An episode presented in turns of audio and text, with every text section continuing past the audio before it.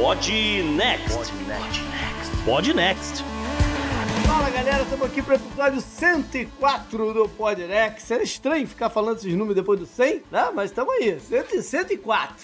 e para isso tem o JP aqui na torcida, porque acho que a garganta quer me dar uma zoada aqui. Salve ouvintes do Podnext, salve JP, aqui é Gustavo Rebelo e olha, se o mundo acabar, pelo menos a gente ainda, né, vai terminar aí com, com a gente contando um monte de história bacana, né, mas enfim, é uma, vai, vai ser uma pena se acabar também, né. Uh, de qualquer forma, para ajudar a gente a descobrir se o mundo vai ou não acabar, a gente trouxe ele novamente aqui para falar de fim de mundo, ou não.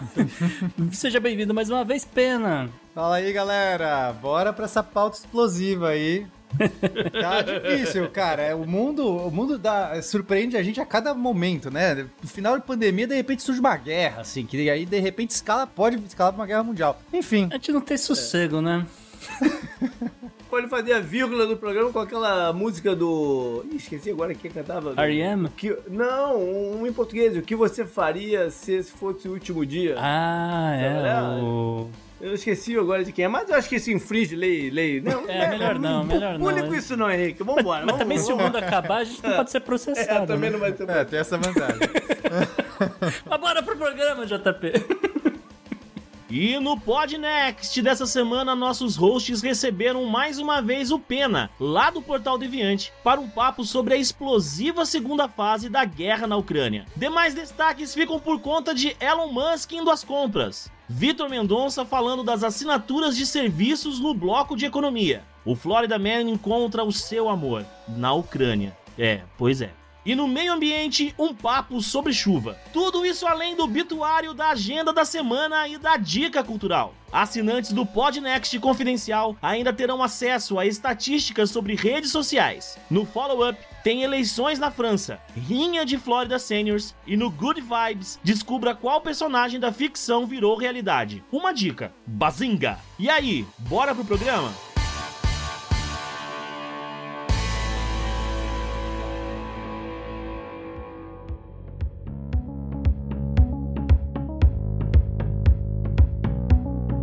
Galera, mais uma vez é hora de lembrar sobre o Confidencial, que é o nosso plano de assinatura mensal que dá alguns benefícios, como a participação do grupo fechado do Telegram, onde várias discussões acontecem, coisas que cabem ou não cabem entrar no programa. A gente tira ideias para pauta por lá. Além disso, lá dentro do Hotmart, que é por onde a gente assina, a gente coloca toda semana várias peças que são exclusivas para os assinantes. Lá tem o Good Vibes, tem Stats da semana, tem follow-ups importantes. Então, dá uma olhadinha, assine sem compromisso, você pode cancelar a qualquer momento e cheque o que o material que a gente tem lá. Além disso, ajuda bastante a gente a manter aqui o programa ativo. Valeu!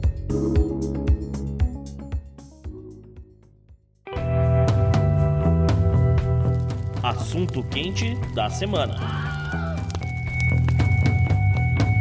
Vamos lá então, é hora de voltar a falar da invasão da Rússia na Ucrânia, né? Uma parada que, pô, todos nós, no melhor cenário, olhamos pra parada lá no começo, em fevereiro e tal, e falava, ah, isso vai ser rápido, né? Vamos chegar a um acordo e tal. Já estamos entrando em maio e nada, né? Continua parada. A gente falou um pouquinho na semana passada sobre como a Rússia conseguiu manobrar as sanções e o bloqueio econômico que foi feito em cima dela, que era a estratégia do Oeste, né, para encurtar esse conflito. E então, como isso não aconteceu, a gente está começando a viver uma nova fase dessa parada toda. Agora a gente pode falar até de Europa, porque o negócio não está mais se restringindo só à Ucrânia, né? A gente vai falar sobre isso daqui a pouquinho. Então vamos lembrar que essa semana a Rússia cortou né, a venda de gás para Polônia e para Bulgária. Sim. Ou seja, é, tá se alastrando né, o escopo do que pode acontecer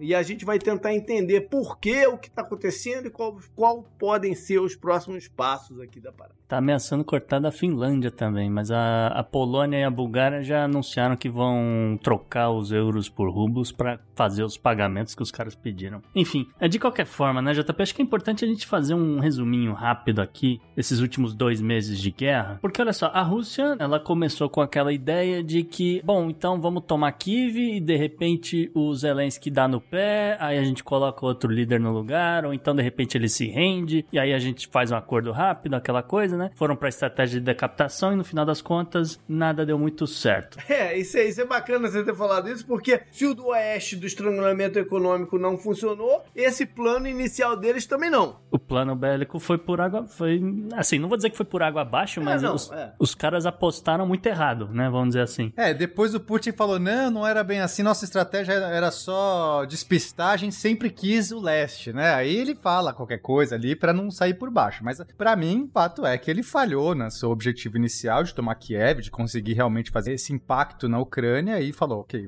vamos recuar as tropas, colocá-las no leste e aí concretizar as regiões que ele já estava atuando, né? Ali no, Uhum. Donetsk, Luhansk e também o cerco de Mariupol. Porque foi um cerco gigantesco, dem- demorou praticamente todos os 60 dias, começou lá no comecinho da guerra. E agora que caiu Mariupol, e, e acho que a estratégia tá sendo conquistar Kherson, quer dizer, pegar essa região perto da Crimeia, né? Isso, é, vamos só aqui pra localizar um pouco melhor o ouvinte, Pena. A ideia dessa segunda fase, né? Porque, porque a Rússia estava atacando de todas as frentes, né? Então ela sai do norte da Ucrânia, começa a reposicionar tropas, né? Aquela Até coisa. da Bielorrússia, né? De Belarus. Isso, Belarus. Tava ali uma galera em Chernobyl, você vai lembrar que oh, todo mundo se assustou com o nível de radiação É. de repente aumentando. Teve toda aquela coisa. Mas no final das contas, as, as tropas estão saindo de lá, estão se posicionando lá no leste, estão se posicionando de volta lá na Crimeia, aquela coisa. Vieram mais um monte de reservista. E agora a Rússia foca esse ataque na região do Donbas novamente, para terminar de, de fazer a, a limpeza, né? Vamos dizer assim. E a Mariupol, como você já adiantou, caiu. Dependendo de quando eu ouvir te falar, já, já praticamente se rendeu, porque acho que só faltava uma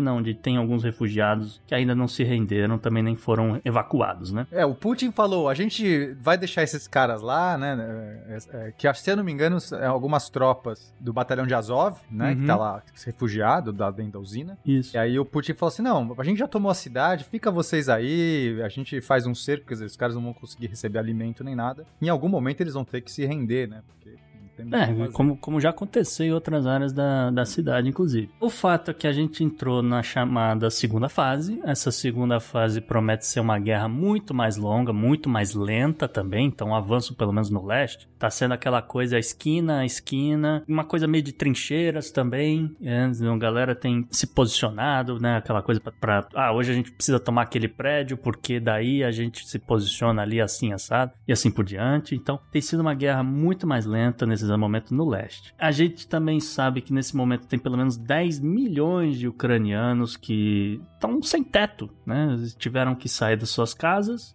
Desses, pelo menos 4 milhões e meio já abandonaram a Ucrânia, a maioria delas crianças e mulheres, e aí aquela coisa porque a maioria dos homens acabaram sendo, né, entraram no alistamento compulsório Conscriptos. conscriptos é o termo técnico. e, enfim, a maioria dos países vizinhos né, e da Europa tem acolhido esses refugiados. Esse, pelo menos, é o cenário hoje aqui de onde a gente tá. Uhum. Com algumas novidades que a gente também já já começa a citar, né? Justamente porque, como a gente falou, né? Qual que é o objetivo agora da Rússia, né? Já que não caiu o governo Zelensky, já que ele não chegou a acordo nenhum, ele tenta, ou pelo menos a gente entende que ele tenta consolidar essa área do Donbas, essa área do Mar de Azov barra Mar Negro, ah, até para ele conseguir ligar a Crimeia por terra à Rússia, né? Tendo ali um, um corredor bem tranquilo de você conseguir eh, transportar N coisas, né? Então, sei lá, pra passar trem, ferrovia mesmo, né? Esse tipo de coisa. Não, que é uma região bem estratégica, né? Essa, essa região do Mar Negro, porque ali é o acesso, se, se, por exemplo, né, a Rússia tirar o, o acesso da Ucrânia ao mar, é, ela vai ter uma vantagem ali absurda, porque quem controla né, essa região ali, com- com- porque é o único acesso de fato do, né, que você tem para o mar nessa região, porque dali você vai para o Mediterrâneo. Exato. Então é, é crítico, né? Essa, a Crimeia já era crítica na época que teve a, a tomada, mas agora o que o- o- a, a Rússia quer fazer é meio que tomar todo essa, O esse litoral, né? é, é. E ao mesmo tempo que o Putin tá brincando aí de Master Blaster, né? Eu vou, quem controla o gás aqui da região sou eu, então eu vou lá, corto da, da, da, da Bulgária, se encher o saco da Polônia, se encher o saco da Finlândia, assim por diante. Mas então, isso também é uma mensagem pro resto do, da, da Europa, né, e da, e da OTAN, de que o conflito pode se alastrar, pode tomar outros palcos, né? Uhum. E aí, justamente falando de outros palcos, JP, que a gente entra na questão de Moldova e a Transnistria, né? A galera que ouve o Podnext, que ouve N outros casts, muito raro ter ouvido, entender o que cargas d'água é a Transnistria né? Porque é uma, é uma tripinha, é uma região minúscula, só que é uma região que contorna o rio Dnieper, que é o, o vou dizer, a fronteira natural entre a Ucrânia e Moldova, né? E ali o que acontece é o seguinte, eu vou contar a historinha rapidinho aqui. A República Soviética da Moldávia, né, ainda lá atrás, no, ainda não era independente da União Soviética, eles meio que tomaram ali uma região do que seria a chamada Bessarrábia, é a região que era da Romênia, ali durante o Pacto Molotov-Ribbentrop. Durante, ali em 1940, né, ali uh, por volta da Segunda Guerra Mundial. E uh, justamente a Transnistria é, como eu falei, uma margem, a margem esquerda do, do rio Dnieper, que do outro lado do rio era, era a República Soviética da Ucrânia, né, vamos dizer assim, né? E então, é... no, se olhar no mapa, ela fica ali encravada entre a Ucrânia e a Moldova. Isso, é isso, exatamente. É tão pequeno o território que é mais fácil você achar o rio. Se você achar o rio apontar para o rio, você provavelmente está apontando uhum. para Transnistria, entendeu? Porque realmente é um, é um é uma coisa minúscula. Só que tem gente pra caramba né, nesse espaço. É tipo uma faixa de Gaza, só que só que tá, em vez de estar tá numa, né, entre uma área e o território, sei lá, inimigo, tá entre é, o, a Moldávia e a, e a Ucrânia, né? Fica ali bem. Exatamente. E ah, naquela época, na, da União Soviética, eles consideravam Transnistria essa faixa de terra do rio até Odessa que aí já é território da Ucrânia, mas tudo ali estaria sob a administração da República da Transnistria, né? Uma coisa assim. Que também não é muito mais território do que eles, eles têm hoje, né?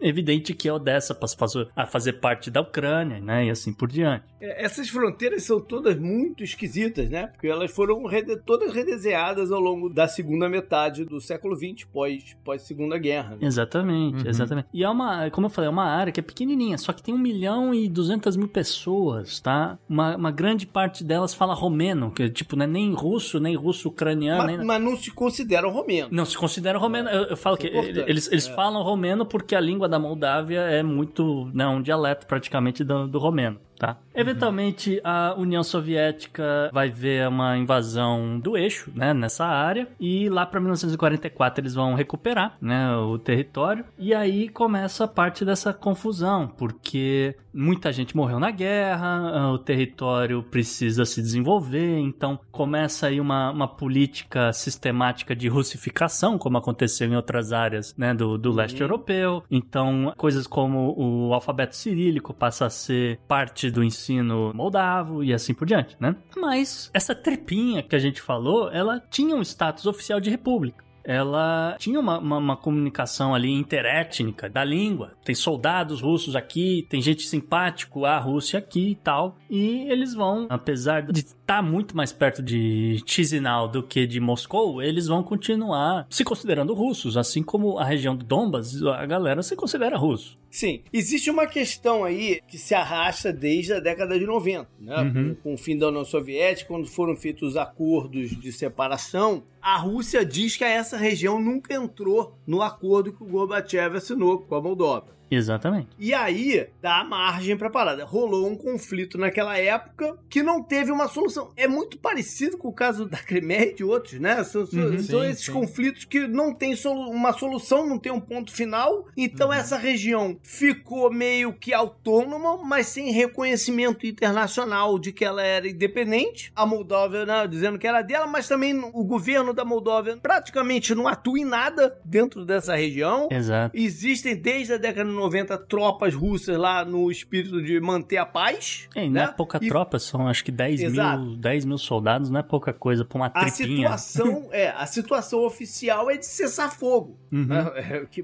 que, é uma parada muito tênue. Né? Não. Sim. Ou seja, não houve uma resolução. Vários dos problemas que a gente está tendo desde 2014, que a gente levantou já no, no, nos primeiros programas que a gente fez sobre essa invasão, vem do fato das coisas não terem um, um ponto final, não, né? um, é. um, reconhecimento. Aí fica gerando essa margem de, de, de dúvida melhor do que margem de dúvida. Não é margem de dúvida, é pretexto Isso. né? Pretexto para se fazer outras coisas, né? Uhum. E às vezes o ouvinte está se perguntando: é por que cargas d'água a Rússia precisa dar uma tripinha ali no lado do rio? Porque você olha para a Sibéria, porra, um território gigantesco. Né? Você olha para a Rússia, por, por que, que você quer esse pedacinho de rio? Né? E acontece, acontece, ouvinte, que até a, a década de 90, o PIB da Transnistria era 40% do PIB de Moldova tá? É, dali, da região da Transnistria, saía 90% de toda a energia que ia para né, as casas, etc., em Moldova, tá? Então, é uma região que se desenvolveu muito do ponto de vista industrial. Então, eles têm muita siderúrgica, eles têm muita usina de, de separação de minérios, esse tipo de coisa. E, pela posição geográfica deles também, eles conseguem contornar uma parte dos Cárpatos e você consegue ir direto para a Romênia, tá? Uhum. Essa área da Romênia, perto do, dos Cárpatos, etc., é uma área que já é sabido tem muita da tal da terra rara tem muito daquele dos, dos minerais que, que são usados para fazer superimas. Até se o, se o Pena quiser comentar sobre superimas, agora é a hora.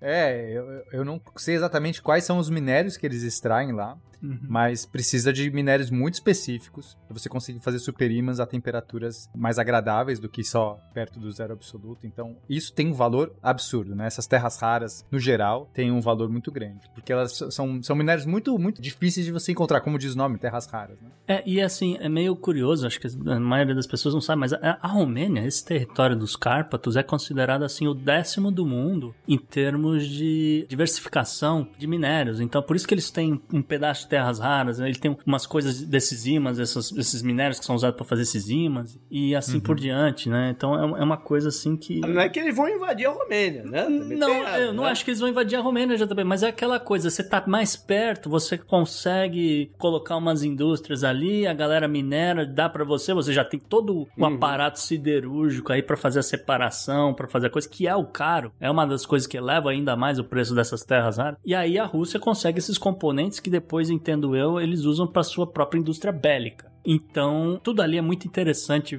para a Rússia, essa que é a verdade. Tá? Então já tá, já tá começando a acontecer ações ali.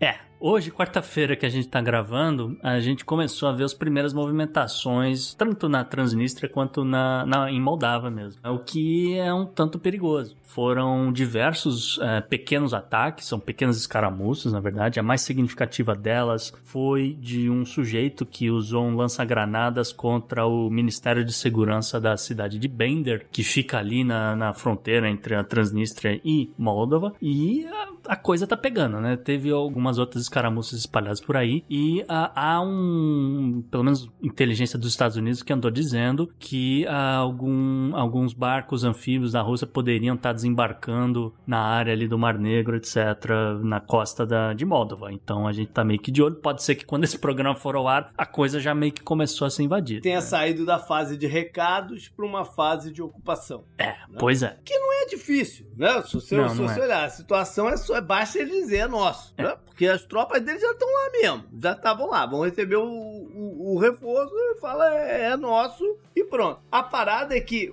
para que, que isso serve, né? Em termos de estratégico e político? A, a Rússia aumenta o campo de, de cartas que eles têm é. para uma negociação futura. Uhum. Né? Ele aumenta o número de cartas, que aí pode fazer, ah, tudo bem, eu te cedo essas, essa eu fico, vai entrar no bolo. Né? Uhum. E uma coisa que me preocupa aqui, que me leva a ter a impressão que é, eles podem bancar e querer ficar com esse, com esse pedaço mesmo, é, é aquilo que você falou um pouco ali atrás, que no passado o, o, território se estendia até Odessa. Uhum. Porque se eles conquistarem Odessa e falar também é nosso, aí eles usam isso de, de argumento. Não, que faz parte do, do da Transnistria aqui. vamos, se... vamos consolidar a área. Né? Exato. Né? Tem, tem o argumento e tem também a questão tática militar, né, JP? Porque você tem uma frente vinda ali do lado é, do oeste da Ucrânia, né? A galera ali de Mariupol, justamente. E você tem a galera vindo do, do leste, que é justamente Transnistria. Então, Odessa meio que vira um killbox. Sim. Né? A outra é, fronteira e, seria o mar. E assim, é, é, muito louco que meio que quando começou a ideia da guerra, era ah, a gente quer desnazificar a Ucrânia, né? Ou a gente quer pegar esses territórios que já são russos aqui do leste da Ucrânia. Meio que teve vários argumentos. E, mas, ah, não, agora vamos mais pra frente. Quer dizer, se ele conseguir, né? Se a ideia do, do Putin se tá se mostrando essa, de é, abrir mão já de Kiev, de, de tirar o governo. Que outra ideia era, ah, a gente quer só tirar esse governo, esse governo que quer entrar para a OTAN, a gente vai colocar outro governo no lugar, né? Teve também essa, essa, esse caminho. Tá aparecendo agora que é mais um, uma, uma questão unificadora dessa volta, do, a ideia do Putin de voltar à velha Rússia, né? Pegar as, te as terras que eram da Rússia antes, ou soviéticas, mas meio que a Rússia se apropriando dessa ideia ainda dessa União Soviética que já se foi. Ah, essa aqui era nossa, tem, tem, tem galera lá. E aí o mundo meio que olhando a cada passo, é, ah, enquanto estiver ali na região Donbass, tudo bem, vai. Ninguém vai se encher o saco disso. Vão fazer sanção, vão fazer não sei o quê. Mas agora o negócio já tá virando chegar até a, a, tá atravessar a Ucrânia. No, no... Tá chegando a Moldávia. Na Moldávia, é. Né, tá conquistando vai, um terreno soviético, um terreno russo, já na parte mais ocidental ali, hum. né?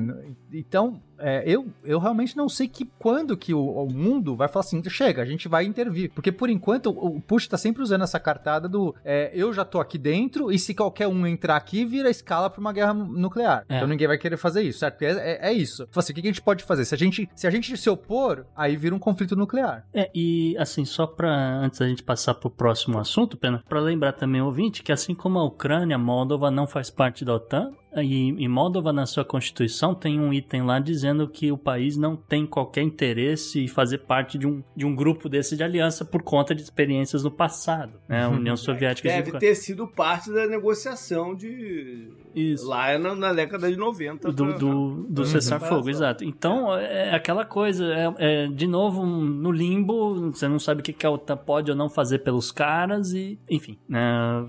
Aguardar, Bom, ver e. É. Enfim. Aí a gente vai pro próximo passo aqui da conversa, que é o seguinte: a gente lá naquele programa, não sei qual é o número, mas que a gente fez lá sobre né, as táticas e o avanço russo, a gente comentou sobre a possibilidade de uso de arma nuclear. A gente, eu lembro bem de eu ter falado que eu acho que eles usaram essa, essa cartada, né, esse argumento cedo demais e ficaria sempre só né, numa ameaça, porque não faz sentido é, é, racional né, que o negócio escalone para uma parada nuclear. Só que agora a gente está vendo alguns cenários que armas nucleares podem de fato ser usados. Isso. E aí a gente tem que perguntar pro Pena, que tipo de arma nuclear esses caras vão usar? É, então, quando a gente fala de arma nuclear, sempre pensa, a primeira cena que vem é lá a explosão de Hiroshima, Nagasaki. É o cogumelo. O cogumelo, isso, é. né? Que é aquela destruindo uma cidade inteira e tudo mais. Mas tem vários. A, a, arma nuclear é só, digamos assim, o tipo, né? Você pode fazer uma arma nuclear que ela seja mais fraca. Você não precisa, uhum. que não precisa de destruição em massa. A questão é que a vantagem de uma arma nuclear é que ela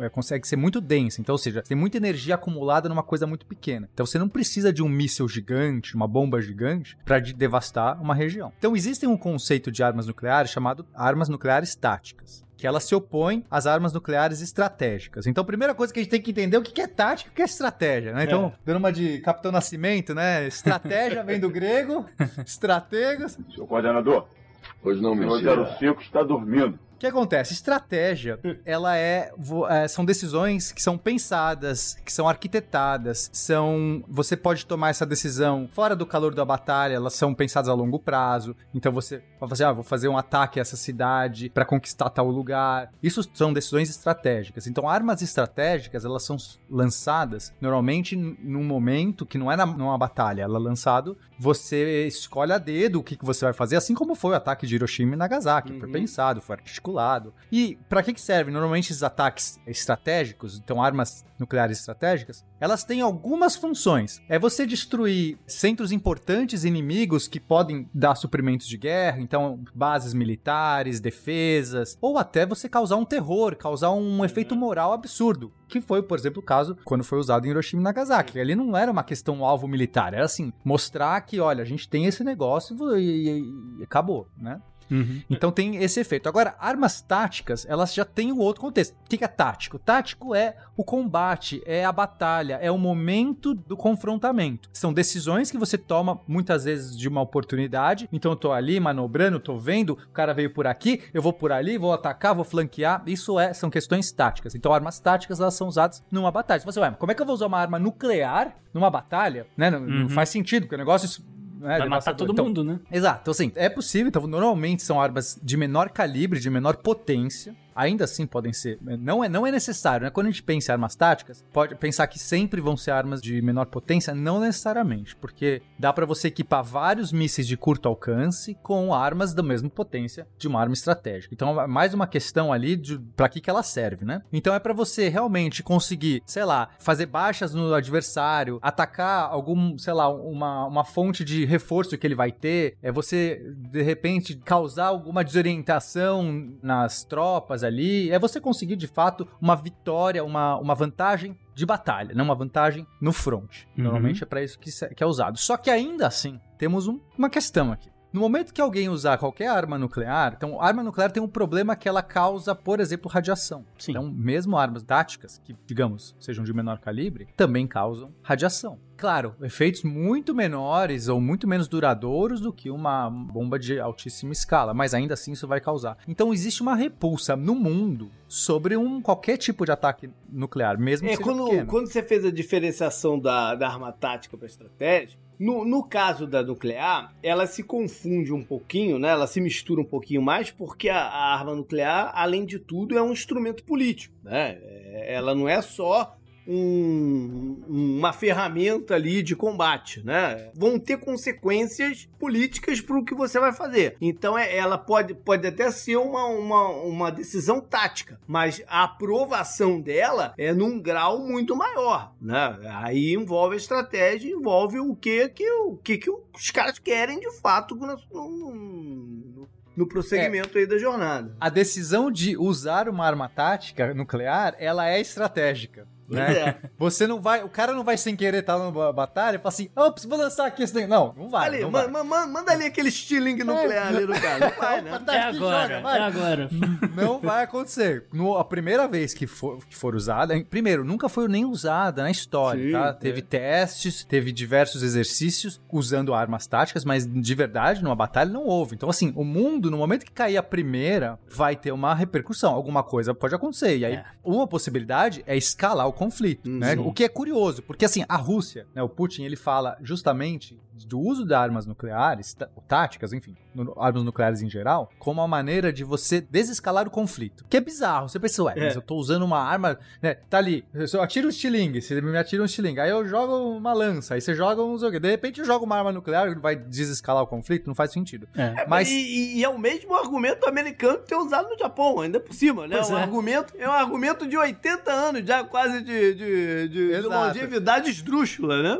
Mas, no caso do americano, pelo menos, existia uma questão que o inimigo não tinha arma nuclear. Então, é, assim, quando você fala, eu tenho isso aqui, você vai querer continuar a briga? É, você fala assim, ok, mas eu não tenho nada pra... não- é, Você escalou num ponto que eu não posso, então eu paro. É. Mas no caso de armas nucleares, no mundo de hoje, os adversários também têm. Então, assim, é meio estranho esse argumento. Você fala assim, ah, vou usar aqui porque daí eu dou a cartada final. Mas tem um pouco de teoria dos jogos aí, e até acho que é legal a gente poder explorar. Boa. Porque é, teoria de jogos ela é uma, um campo da matemática muito legal que, que tenta lidar com situações onde pessoas, agentes, coisas, governos tomam decisões. Pode ser num jogo, num mero banco imobiliário da vida, mas pode ser o jogo da vida real, que são essas decisões que afetam o mundo todo, então, decisões econômicas, decis- decisões políticas e militares. Então, que que a teoria dos jogos, né, costuma olhar para um, um tipo de cenário desse e, e analisar? Então, se eu conseguir, né, diante desse conflito, fazer um movi- uma movimentação que me deixa comprometido, comprometido assim, eu, eu- no caso, eu usei a arma primeiro, eu falei que vou usar, eu joguei a cartada na mesa de uma maneira que pro adversário, pro pessoa que tem que responder a essa ação que eu tomei, ele, a decisão que ele pode tomar é, eu já sei que esse cara tá comprometido agora, se eu entrar também, se eu concordar, se eu fizer uma ação que, que dá é, o, retu, o, o, o- eu retruco essa ação, né? Você trucou. Se eu der o retruco, agora sou eu que tô é, Comprometendo também. podendo- é eu que tô escalando, né? A primeira pessoa que coloca, ela fala assim: olha, agora é você. Eu já coloquei. Então, eu tenho um exemplo muito legal disso na, na prática, que seria: imagina você tentando jogar aquele, é, a- aquele jogo da galinha. O que é o jogo da galinha? É, é, você, você tá de carro vindo altíssima velocidade contra um carro adversário, tá? Duas pessoas idiotas. Não façam isso, tá, criança? Não façam. Isso é hipotético. Então, imagina você indo de frente para um adversário, né? Para um concorrente corrente, né? Adolescente, sempre aquelas cenas de, de filme, né?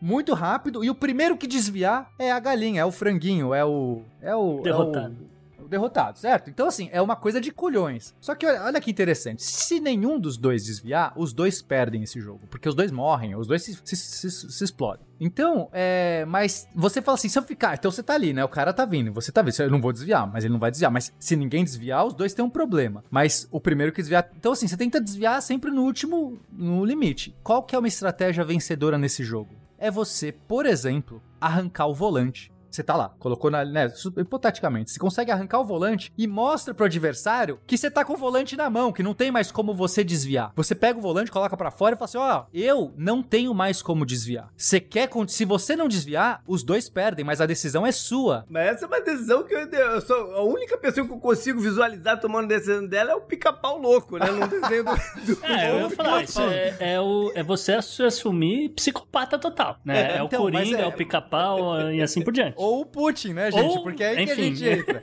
Quando você tem um, um, um, país que não é uma democracia, que é, basicamente. É, tá... fazer isso. É, se, pô, você não tem parlamento, você não tem congresso, você vai lá e fala, cara, eu tô velho aqui, já quero entrar pra história de uma maneira diferente, tô com um monte de arma aqui que eu nunca usei. Assim, é muito mais. Por isso que a gente tem um medo, né? Assim, o mundo hoje, esse cara tem o, o, o, poder de apertar o botão vermelho. É uhum. ele, não tem que passar pelo. Não, não, tem ninguém ali, entendeu? Que, que vai bloquear. Se ele acordar de manhã e falar que ele vai apertar o botão vermelho, ele vai. Então é meio que esse é o pensamento, né? A estratégia do Putin é: olha, eu vou colocar as cartadas antes eu vou, ó, estou aqui ligando minhas armas nucleares. Ó, liguei, apertei o botãozinho, tá ali, liguei, testei. Estou redirecionando meu arsenal nuclear. Você vai querer entrar nessa guerra? Agora, né, pode ser que funcione, mas pode ser que não. Porque é, um dia o truco... Depende de como ele florear o negócio, né, também. Exatamente. Porque uma boa estratégia é justamente ele, né, dizer o que... Isso que você tá falando, dizer o que vai fazer. Ó, vou bombardear Odessa com, com esse tipo de arma, uhum. né? Vou usar em Odessa. Mas, tô abrindo. Aí anunciar para o mundo: tô abrindo aqui um canal de comunicação e negociação. A minha proposta é essa: joga a, proposta dele de cessar fogo na mesa. Uhum, uhum. Aí você tem as duas coisas, né? Porque o cara vai aceitar ou não. O não é tomar a bomba tática nuclear na cabeça, né? Mas você está reabrindo um canal de comunicação, um canal de negociação aí que parece nesse momento tá bem fechado, né? É, eles ficaram indo e voltando nessa negociação, agora parece estar tá mais difícil. É. E agora, colocando essas armas táticas, é, certamente vai mudar. E assim, vai mudar, de, talvez do mundo mude, porque por enquanto a abordagem do mundo está sendo essa de sanções, né? Tirando lá a Ucrânia e, e, e, e também, e também mandando armamentos, né? Então a, a Ucrânia está lutando. A, a, fase das sanções também já acabou. É, não, tem mais o que sancionar, mano, essa que é a agora, verdade. Agora já está até o contrário. Hoje o Putin, o, o, a Rússia meteu sanção em todos os membros do parlamento inglês, né? Já estão já zoando com a parada também, né? Já, já, já, já é uma provocação, é. zoação, né? Agora, é, o que parece é que a Rússia tem por volta de duas mil armas táticas nucleares. Então, assim, é um arsenal gigantesco. É, assim, se contar em, em armas nucleares totais, a Rússia é o que mais tem tem mais do que os Estados Unidos, né? Assim, eles dizem por volta de 6.300 e os Estados Unidos por volta de 5.500. Mas enfim, é, assim, dos dois, né? De qualquer jeito, é muita arma nuclear. É, o, pro, o, grande problema é que se em algum momento esse conflito não desescalar, a gente pode estar, tá, de fato, pode, entrando num conflito nuclear. Você pode até dizer que a arma nuclear passou de uma já é muito, né? Eu ia dizer isso. Eu falei, eu não sei porque basta uma detonar para o mundo ir pro saco, mas... É, eu, assim, só uma pergunta, uma a gente, antes de avançar um pouco mais, pena. Nesse exato ponto que a gente tá fazendo o, o jogo da galinha, valeria a pena pra Rússia, por exemplo, usar aquele Father of All Bombs, ah, o pai de todas as bombas, o grande Kizar, sei lá como é que é o nome daquele negócio? Tsar Bomb. Tsar Bomb, isso. No lugar isso no lugar de uma, uma arma tática dessa? Ou isso aí é, Não, sei a, lá. vou... aí, aí é o pica-pau, louco, cheirado. Assim, é, o Putin é, o. A tá destruição no... é muito maior, né? É, porque não é isso. Assim, o uso de uma arma estratégica nuclear, que é, vai lançar contra. Primeiro, você vai lançar onde? Você vai lançar em Nova York, você vai lançar em Washington, porque Tsar Bomb, que é a maior bomba aí, talvez a maior bomba nuclear já em existência, Ai, assim, é, é um nível de destruição descomunal. Eu acho que eu tava. Desculpa, Pena. Eu, eu tava pensando um, um grau abaixo da, da, da, arma nuclear, entendeu? É, ele, eu... ele, queria, ele queria jogar a bomba giga, mas sem ah, ser nuclear. Tipo, entendeu? igual os Estados Unidos jogou a mãe de todas as bombas, aquela coisa. Aí o, o, a Rússia falou, mas eu tenho o pai de todas as bombas ah, e tal. Ah, entendi. Entendeu? É um, um, grau abaixo Mas mesmo do... assim, o grau de destruição é muito maior do que uma que arma seria tática enorme, dessa, obviamente. Né? Seria... Sim, sim, é, então.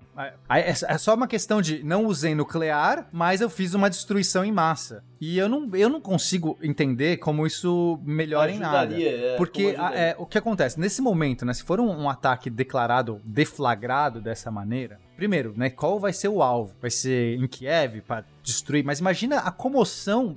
Vamos supor que não seja um ataque direto aos Estados Unidos ou a uma nação da OTAN, que seja, digamos, em Kiev. Aí a comoção do mundo, porque não vai ser justificado, né? Aí é muito pior, porque não tem como o mundo falar assim, não, a gente vai aceitar, a gente não tem. Aí, porque aí vai entrar, aí a OTAN, eu não consigo imaginar um cenário que tem uma um caso desse a OTAN não entre. Nem que seja, vou controlar espaço aéreo, que eles estavam evitando para não. Justamente, né? A Ucrânia pedindo, ah, OTAN, é, é, libera o meu espaço aéreo, né? Que seria já uma ajuda. A, a OTAN falou assim: não, não vou fazer, você tá maluco? Não, não vou. Se eu colocar um avião voando aí, a Rússia vai falar que eu entrei na guerra né? Então, mas nesse momento você tá dando a oportunidade, você tá dando basicamente, tipo assim, cara, você, eu fiz um negócio tão fora que você pode fazer o que você quiser, eu não tenho, eu não vou ter mais, sabe? Aí escalar, é, é, não, não consigo pensar. Para mim seria um grande erro. Para mim seria um grande erro até qualquer arma tática nuclear. Eu não sei se a gente vai ver, mas é, se o Putin tomar algum ataque muito feroz, uma, uma reviravolta, né? Assim, ele tá com muita dificuldade avançando.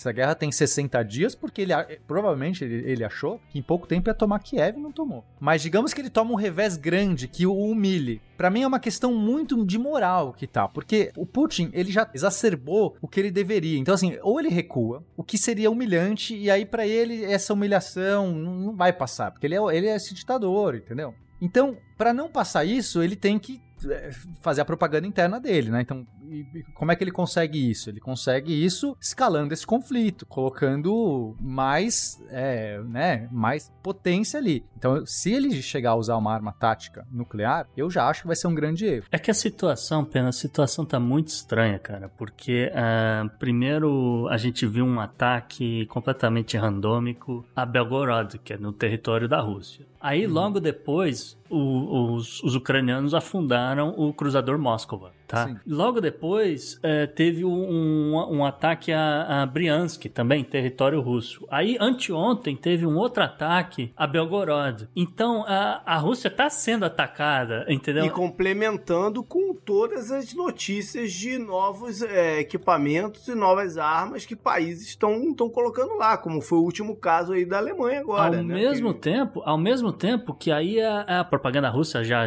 agindo, né? A galera falando, ah, a gente está numa terceira guerra mundial porque a gente está lutando contra a OTAN, porque o exército Sim, da é. Ucrânia é. mesmo é muito inferior. É que eles estão com esses equipamentos modernos aí dessa galera. Tudo bem que é, é MiG não sei o que e, e, e, tanque não sei o que lá, né, que tem 60 anos, mas estão com equipamento que eles não tinham, né? É isso que eles quiseram dizer. Exatamente. É sempre uma linha tênue de você falar, ah, você entrou na guerra. Né? Ah, o seu tanque tá na guerra, mas você não tem uma pessoa na guerra. Eu, eu, vou, eu posso considerar o que eu quiser. Se eu quiser considerar que está na guerra, eu vou dizer que tá na guerra. Porque, então é muito tênue e, e, vai, e, é justamente isso. Vai depender no momento ali, uma reviravolta, uma baixa, uma, um ataque, que vai falar: ah, a gente considera que vocês estão na guerra. E no momento que, seja o Putin falar isso, ou seja a OTAN falar que entrou na guerra, muda de figura. A gente vai para um conflito mundial, né? Assim, num conflito talvez vira um conflito total, que é o grande perigo, assim, é inimaginável. Cara, é inimaginável a gente. Sei que teve já muita notícia de não sei o que e tal, mas assim, a gente realmente está nesse momento num, numa possibilidade Sim. desse conflito escalar. Em 2022, né, depois de tantos esforços de, de, de, de paz feitos ao longo da, das últimos sei lá, 50 anos e avanços mesmo, né? A gente tem que falar em avanços. A gente tá regredindo para uma situação dessa e você vê que tudo por causa de mesquinharias e ego e interesses econômicos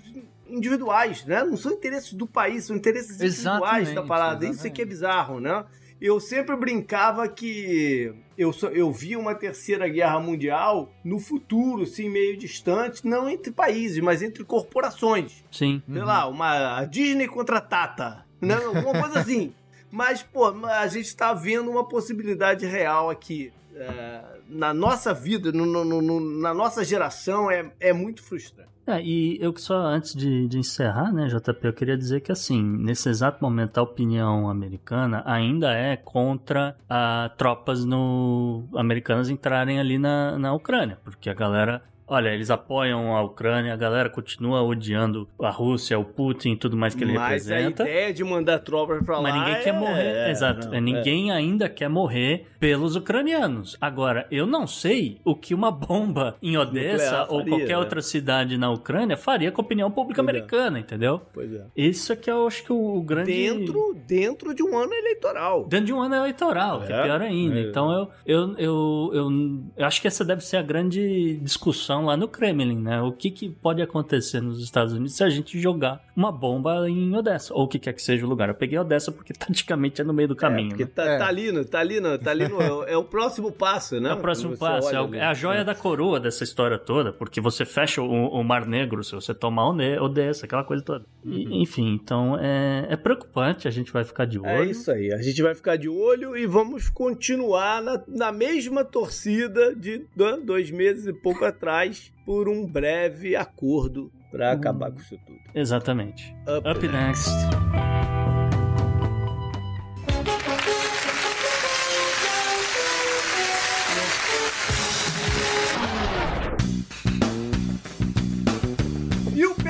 personagem da semana não poderia ser o outro. É o seu vilão mais querido do James Bond.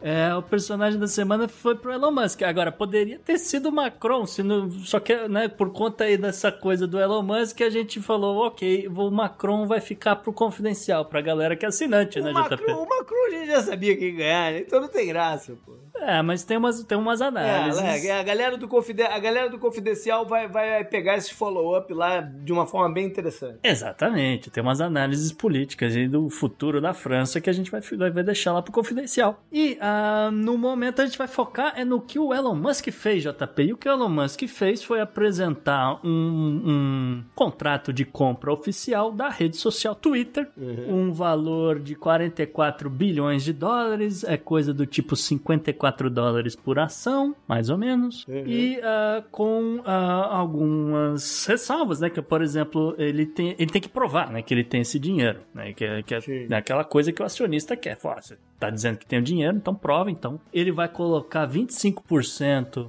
de toda a fortuna dele nesse projeto uhum. e ele tem uns empréstimos com outros bancos que ele deu como garantia algumas ações da Tesla e algumas ações da Tesla inclusive já foram é... despencaram é, é caíram porque não mas então mas caíram porque a galera já liquidou para pegar é. a grana entendeu é. então tem em parte é isso agora né, toda vez que Elon Musk faz alguma coisa as ações da Tesla caem porque a galera fala esse cara tá maluco então eu vou tirar meu dinheiro dessa empresa que já tá valendo muito né? então é mais ou menos por aí mas de qualquer forma, a compra, a finalização da compra tem que ser feita até o final de outubro desse ano, né? Os trâmites legais, quais acionistas vão receber tanto de dinheiro e assim por diante. Ou é, se não der certo, se os advogados envolvidos na coisa fizerem algum erro ou faltar dinheiro ou qualquer coisa do tipo, o Elon Musk tem que pagar uma multa aí de um bilhão de dólares cash Troquinho, troquinho. Pra ele é, é troco, né? Mas no é. final das. Vale só lembrar que algumas semanas atrás ele fez uma, uma, uma compra de ações. Aí sim ele tinha feito uma compra de ações do Twitter. Isso. Né? Giga, que ele tinha se tornado até o maior é, acionista individual do Twitter, mas não eram ações do tipo que dá a gestão da parada, né? Então isso aqui é um, é um outro escopo, é um outro, é um outro desenrolar da parada. É, ele, ele tentou esse approach, né? Ele tentou falar, ah, eu vou comprar 9 por... Ele chegou a comprar para 9,2% do Twitter e falou: ah, agora eu quero um lugar no board, eu quero poder votar as minhas ações e assim por diante. Ele chegou lá no board, o board falou: não, não é assim que a coisa funciona aqui, porque o board é eleito é, é, de outra forma, você não vai chegar aqui e votar suas ações assim por diante. Aí teve um fundo de investimento, o fundo Vanguard, que é um dos maiores do mundo. Uhum. Eles são donos de trocentas mil coisas. Podiam comprar o Podnext, a gente ia ficar pouco feliz né, de vender para esses caras, mas de qualquer forma, eles foram lá e falaram: não, a gente tem 8, 9,9%, então a gente vai subir para 9,6%, então a gente continua mandando nesse negócio. E aí o Elon Musk, que brigou com todo mundo lá, saiu do board e aí ele falou: agora eu vou comprar essa empresa, né, numa negociação que a gente chama de uh, negociação hostil, uma compra hostil da, uhum. da empresa, e eu vou tornar essa empresa privada, vou liquidar todas as ações e assim por diante. Então, se tudo correr como previsto, lá para outubro, novembro, vai, vamos botar novembro de 2022, o Twitter passa a ser uma empresa completamente privada. Nesse exato momento, as ações da empresa já não estão nem sendo negociadas em bolsa, né? E, e assim por diante. Tá em suspenso para análise, né? É. O que, que vai Aquela coisa. E só que aí, JP, aí começou a confusão, né? Uhum. Aí começou a confusão, gritaria, choro, ranger de dentes, porque a galera, uma galera no Twitter ficou preocupadíssima com essa situação. Teve uma galera forte que abandonou, cancelou mesmo suas contas, apagou a, a parada tudo lá, né? O uhum. que parece mais drama do que coisa, né? Pois é, eu concordo nesse sentido, porque assim, teve muita gente que pegou, saiu e de repente voltou também, falou, ah, reativei minha conta, estou aqui, não vou a lugar nenhum e tal, e assim por diante. Ah, o fato é que, e, e, assim, o Elon Musk já falou isso de inúmeras vezes, né? Então não custa nada lembrar. Ele falou, cara, o Twitter vai seguir o que a lei dos Estados Unidos diz. Não é um, um mundo de sabe, não vai ser uma rede social não é, que não vai ter freios, né? Não vai ter moderação nenhuma. Não é isso que ele quer. Ele falou, cara, o, o, a Constituição diz que você tem liberdade de expressão, mas existem uma série de leis contra discurso de ódio, contra propaganda enganosa, contra questões de desrespeito e assim por diante, né? É, é calúnia e, e difamação, né? E assim por diante. Ele falou, cara, o Twitter vai obedecer a isso tudo. É, a preocupação é quanto a, a, ao, ao, que eles chamam de ambiente ambiente, né? A falta de, de, de, controles e o quanto pode se tornar mais tóxico do que é, do que, do que é ainda mais e tal. Uhum.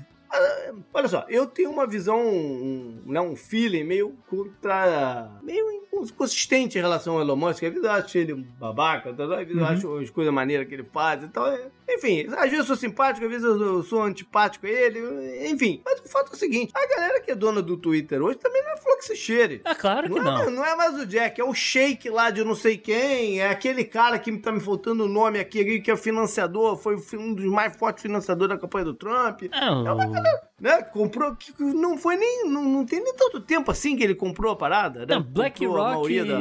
se tem duas pessoas que tá feliz em 2022, que estão rachando de ganhar dinheiro por conta dessa guerra toda é o grupo Vanguard e a BlackRock, que são dois acionistas do Twitter, estão rachando de ganhar dinheiro com petróleo em alta, com venda de arma e assim por diante. Então, não tem é, ninguém ali é muito mais santo do que a coisa. Não é, não é o Twitter de 15 anos atrás. Não, de forma alguma. E assim, alguns pontos que eu tenho, JP, é que é o seguinte. Então, o primeiro lugar é esse, né? O Elon Musk já deixou claro que, olha, vai ter alguma moderação sim, vai funcionar, etc, etc. Ele prometeu mais transparência, ele prometeu algumas outras coisas, e isso pode acontecer. Agora, coisas que já ficaram definidas é que o, o Donald Trump não vai voltar a ter conta no Twitter porque ele tá postando tudo no tal do Truth Social. Ele mesmo disse que não quer. Ele né? mesmo disse que não quer, porque ele falou: Eu tenho aqui, você quer falar comigo? Você compra o ticket, que essa é a diferença pro Truth Social de todas as outras coisas. Você entra na fila, compra um ticket e aí você vai pagar para ter o privilégio de falar com ele.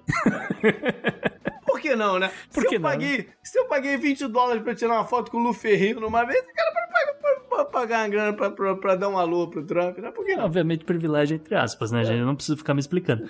E um, da mesma forma que o, que o Elon Musk ele, ele enxerga, né? Você não bota 25% do seu dinheiro, de tudo que você tem, no, numa empresa dessas, para perder dinheiro. Então... É, essa é a parte obscura da parada, porque o Twitter sempre foi considerado um produto muito difícil de ser monetizado. Uhum. Né? É, tanto é que ele teve uma crise séria, coisa de uns 5, 6 anos atrás, né? quando chegou a essa conclusão, que não era um local de fácil publicidade. Não. Né? E, não é. e, enfim, é, mas esse outro cara que comprou, sei lá, dois anos atrás, enxergou alguma coisa, que de bobo essa galera não tem nada enxergou alguma coisa e ele provavelmente está enxergando outra. O que não se sabe é o que, que esse povo está enxergando, né? De como vai rever esse dinheiro. Mas Alguma coisa tô chegando. É, de bobo, o Elon Musk só tem a cara, né, JP? E obviamente que ele, ele, tem, ele enxerga esse potencial, porque às vezes as pessoas não, não dão muito valor nessa coisa, porque você tá numa rede social que você tem acesso a seus ídolos, aos seus os cantores favoritos, aos jogadores de futebol, o que quer que seja favoritos, você consegue falar com esses caras. É, eu acho que conseguia, né, Gustavo? Alguns poucos, assim, mas, pô, você, você responde ao Cristiano Ronaldo, você não tá contando que ele vai ler a parada. Ah, não. É claro que tem uns que tem o, o, o seu agente por trás, claro que tem uns que tem é, outras coisas. A maioria desses caras tem administradores. Você tá falando Administrador, administradores eu, eu sei, mas né? assim, em teoria, você tem algum acesso, entendeu? É, é um jeito mais fácil de você, você falar. Sabe quem você tem acesso? A jogador de futebol americano. É. A, não sei, é uma galera do nível médio, não a galera top. A galera do nível médio você ainda tem um algum, algum acesso. Né? É, o, Mas... o Neil Gaiman, por exemplo, responde a galera. É, responde, é verdade. O Mark Hamill também. Mark Hamill. O, o, é. o então, é... mas a galera médico. Não, o George Clooney não vai te responder. Ah, não. Entendeu? É, é, o que eu tô falando. Em teoria, você consegue é, comunicar com o seu senador, com o seu representante no legislativo, assim por diante. Então tem,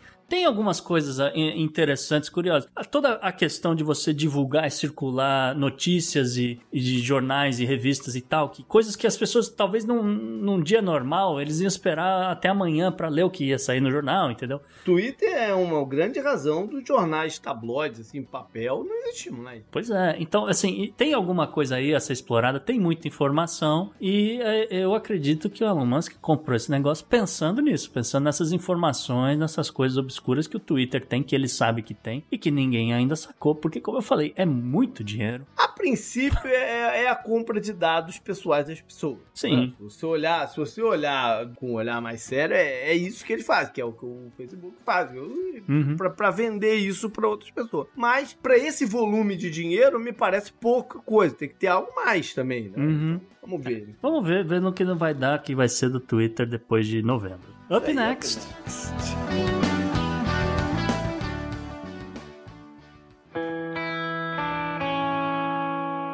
Economy. Economy. Economy. Economia mundial. E na coluna da economia, o Vitor Mendonça vai dizer para você por que você não deve compartilhar sua senha do, do serviço de streaming, né? Não, brincadeira, gente. Ele vai falar é do impacto orçamentário no consumo de serviços desses streamings e outras coisas que vocês fazem assinatura. Então, fala, Vitor.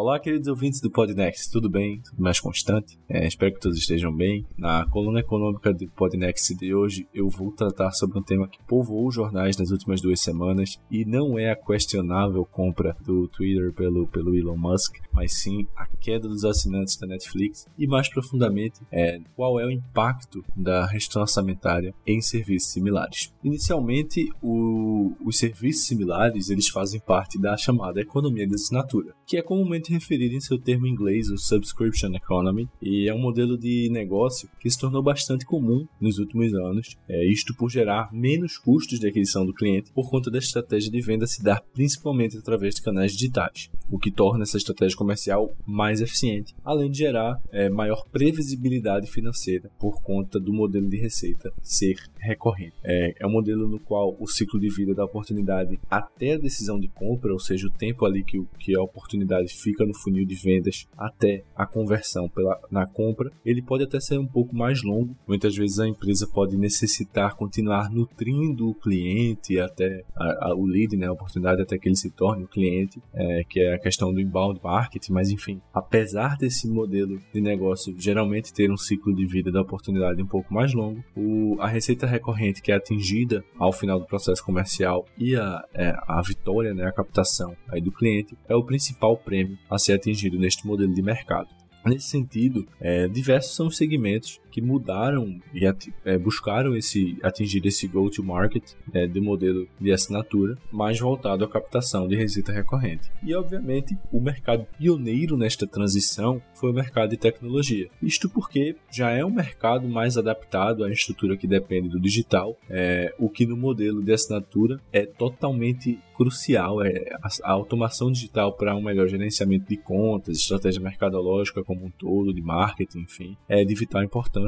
E na indústria de tecnologia, por já serem um modelo de mais, mais voltado à área tecnológica, à área digital, esse foi o primeiro, foi o pioneiro nessa mudança recente principalmente se tratando em serviços de cloud. Os softwares e serviços que antes eram, assim, a gente lembra, vendidos em CDs, instalações on-premise, licenças perpétuas que a gente adquiria até digitalmente mesmo, com aquelas chaves, tokens de ativação, enfim, ou dispositivos de armazenamento físico, no caso do, do serviço de cloud aí para infraestrutura, para armazenamento. Hoje, eles deram espaço às metodologias de assinatura, através do modelo de software as a service, de platform as a service, de infrastructure as a service, ou simplesmente SaaS, PaaS, IaaS, enfim. É, exemplos comuns dessa mudança bastante perceptível no modelo, no, no modelo de negócio, no mercado, que podemos citar aqui para ilustrar um pouco melhor, são o pacote Office né, da, da Microsoft. Temos aí hoje o Microsoft 365, o Office 365, perdão. É, os softwares da, da Adobe também fazem bastante isso, o serviço de assinatura da PlayStation, Xbox e, obviamente, o mercado de streaming, de filmes, de vídeos, de músicas, de lives, enfim. É,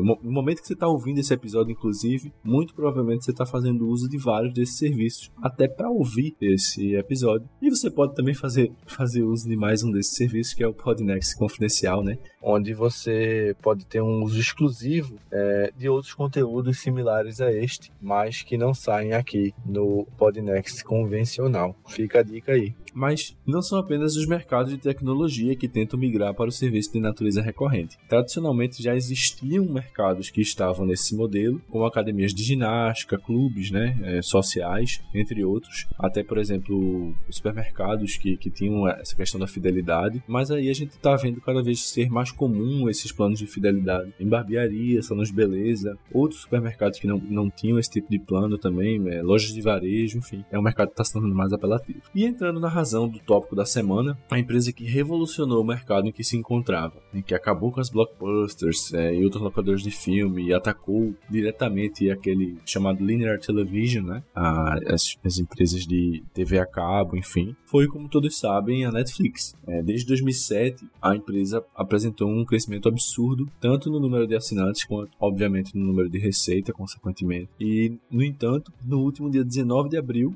é, na sua carta aos shareholders shareholders, primeira carta aos shareholders de 2022, do quadrimestre de 2022, do final do quadrimestre de 2022, a empresa anunciou que tinha perdido 200 mil assinantes do último quarto de 21 ao primeiro quarto de 22. E o forecast para o próximo quadrimestre, ou seja, o Q2 de 2022, seria de perder mais 2 milhões de assinantes. E obviamente o mercado reagiu com muita voracidade, com muita velocidade. As, as ações da Netflix caíram bastante. Né? Em um dia, por exemplo, na Nasdaq, as ações da Netflix chegaram a cair mais de 35% e hoje já estão menores aí, mais de 45% do que no dia do anúncio da carta aos shareholders. E as razões colocadas na carta pela empresa para explicar esta queda foram quatro. Eles elencaram quatro razões, a primeira sendo os problemas relacionados à melhoria do serviço de banda larga, e eles colocaram aí que a, a, TV é o principal mecanismo pelo qual as pessoas assistem a Netflix e a falta de estrutura boa de banda larga é, é faz com que é, isso seja um problema para TVs terem, terem acesso à internet e assistir Netflix,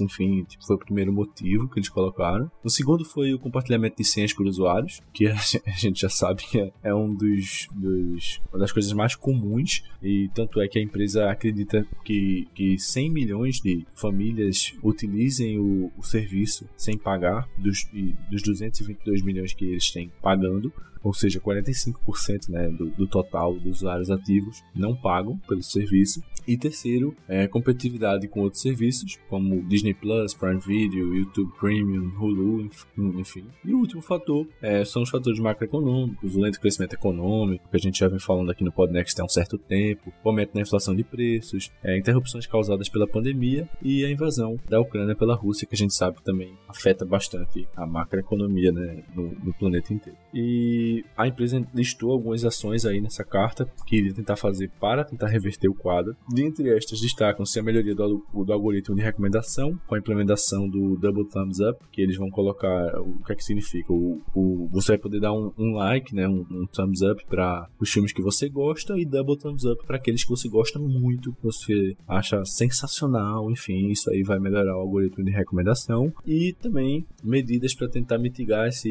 impacto aí do, do compartilhamento de senhas e tentar conquistar esses 100 milhões de assinantes não pagadores, mas que, no entanto, utilizam o serviço, como, por exemplo, a inserção de dois novos modelos de pagamento de, do serviço para compartilhamento. Enfim, é, exposto o problema do dia hoje, né, do tópico de hoje, a gente vai entrar mais um pouco no, no tema que eu coloquei e para isso a gente precisa falar um pouco de alguns conceitos de microeconomia. Mas fica tranquilo que não vai ser chato, é, vai ser bem, vai ser bem tranquilo. Uma das explicações que a empresa deu para a queda foram os problemas macroeconômicos, ou seja, os problemas de ordem de contas nacionais, de PIB, de desemprego, de inflação, esse tipo de coisa. É, principalmente a redução do crescimento econômico né, e a inflação de preços. Estes dois fatores macroeconômicos apontados pela empresa influenciam fortemente no fator microeconômico da restrição orçamentária, ou seja, o, os limites que são impostos pela renda do, do, do consumidor no consumo de determinado bem ou serviço. Se os preços dos produtos ou serviços que compõem a minha cesta de bens estão maiores e a minha restrição orçamentária é a mesma, obviamente eu vou ter que fazer aí uma escolha de abdicar algum dos produtos ou serviços que, que estão contidos em minha lista. Em microeconomia, essa escolha são os famosos trade-offs, ou seja, quanto eu prefiro consumir o produto ou serviço X ao invés do produto ou serviço Y, ou vice-versa. Em microeconomia, quando falamos de preferência do consumidor, o que utilizamos para explicar esta escolha são as funções de utilidade que representam de maneira ordinal e não cardinal. Até existem teorias é, de maneira cardinal, mas o mainstream aí fala da, da, em valor ordinal, como o consumidor hierarquiza as diferentes cestas de consumo. Ou seja, para resumir, a, a, as preferências do consumidor nas funções de utilidade colocam aí qual é a maior utilidade que eu, como consumidor, terei ao escolher a cesta, ao escolher, perdão, a cesta A em detrimento da cesta B. No caso da Netflix, ela está passando exatamente por essa questão, tanto orçamentária quanto na, na competitividade, ela coloca em face essa questão do, da função de utilidade. Porque o consumidor que cancela a assinatura do plano, ele pondera exatamente a utilidade adquirida no serviço que ele assina, levando em conta se existe realmente necessidade de continuar signatário do serviço, que já não lhe dá a mesma satisfação. No sentido comportamental, a gente sabe que muitas vezes nós cometemos aí misjudgments, fazemos erros de julgamento, mas isso é uma questão para outra coluna. É, o fato é que, obviamente, a restrição orçamentária performa papel vital na preferência do consumidor e que uma redução das possibilidades de consumo impõe dificuldade no consumo do serviço de qualquer ordem, é independente de ser de receita recorrente ou não recorrente, de ser um produto aí de valor único. É, o que eu gostaria de trazer à tona na discussão é se o serviço de assinatura, se o serviço de receita recorrente, é, que é um modelo cada vez mais crescente no mercado, como eu coloquei antes, sofre particularmente mais com esse tipo de problema de ordem fiscal. Ou seja, será que uma, uma, uma, uma retração na, na restrição orçamentária, uma restrição orçamentária menor, um limite maior é, é, para a gente consumir gera mais impacto nos serviços de receita recorrente ou no serviço de receita não recorrente. Bom, a gente sabe que esta suposição é verdadeira e nem se faz necessária a discussão quando a natureza do serviço é supérflua, ou seja, não só no serviço recorrente ou não recorrente, é, ou seja, quando, quando o produto que a gente está comprando ali é desnecessário para nossa para viver. É, obviamente, os bens supérfluos são os primeiros aí teoricamente, né? Deveria ser assim, e provavelmente são, é, a serem descartados numa restrição imposta. Mas, é, nesse sentido, a discussão só, só faria sentido se esse trade-off que a gente colocou se desse com relação ao serviço de maior utilidade para o consumidor. Porém, o que se assume como sendo particularmente verdade, não só no caso da Netflix, mas também no serviço de recorrência de maior utilidade aos consumidores, é que a estratégia ótima, a melhor estratégia para gerar uma utilidade vitalícia, uma lifetime utility né, do, do consumidor, depende exclusivamente do que o marketing chama de valor percebido do produto. No caso do Netflix e outros serviços, o valor percebido do serviço é muitas vezes maculado por estratégias ruins de implementação, é, é, o encantamento do cliente e a própria entrega do valor em si. É, isso se prova como uma causa verdadeira se é, aquela, aquela coisa que o Netflix falou, de que o algoritmo de recomendação não está cumprindo seu papel é, que, que, ele, que ele gostaria, o papel almejado, para recomendar bons títulos aos usuários. Se isso for realmente verdade, nós temos aí uma explicação, temos uma causa verdadeira para para essa queda de inscritos. No entanto, sabemos também né, que a, a menor quantidade de títulos que já são mais aclamados é, de outras produtoras, em detrimento de mais produções originais da empresa que não obtiveram boa avaliação popular, também tem, são fatores muito importantes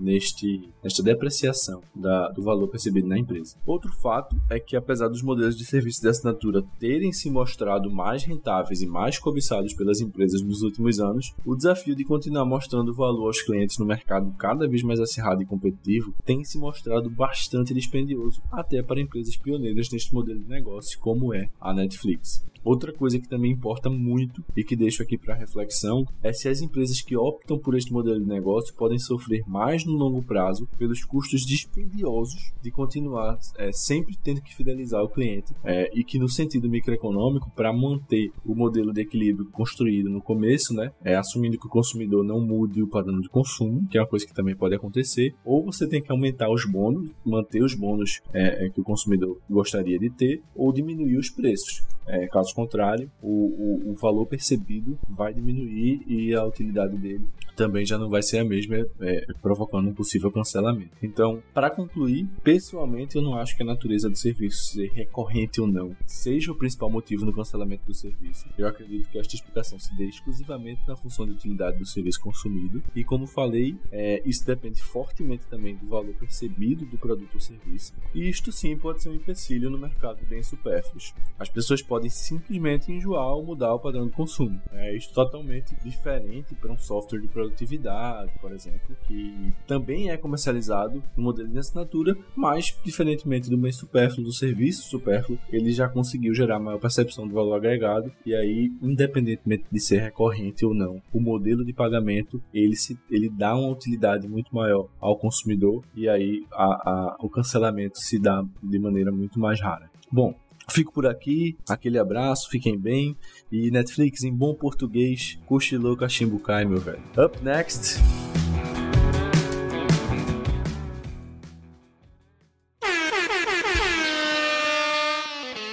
Who runs naked through a dairy farm? Florida man, Florida man.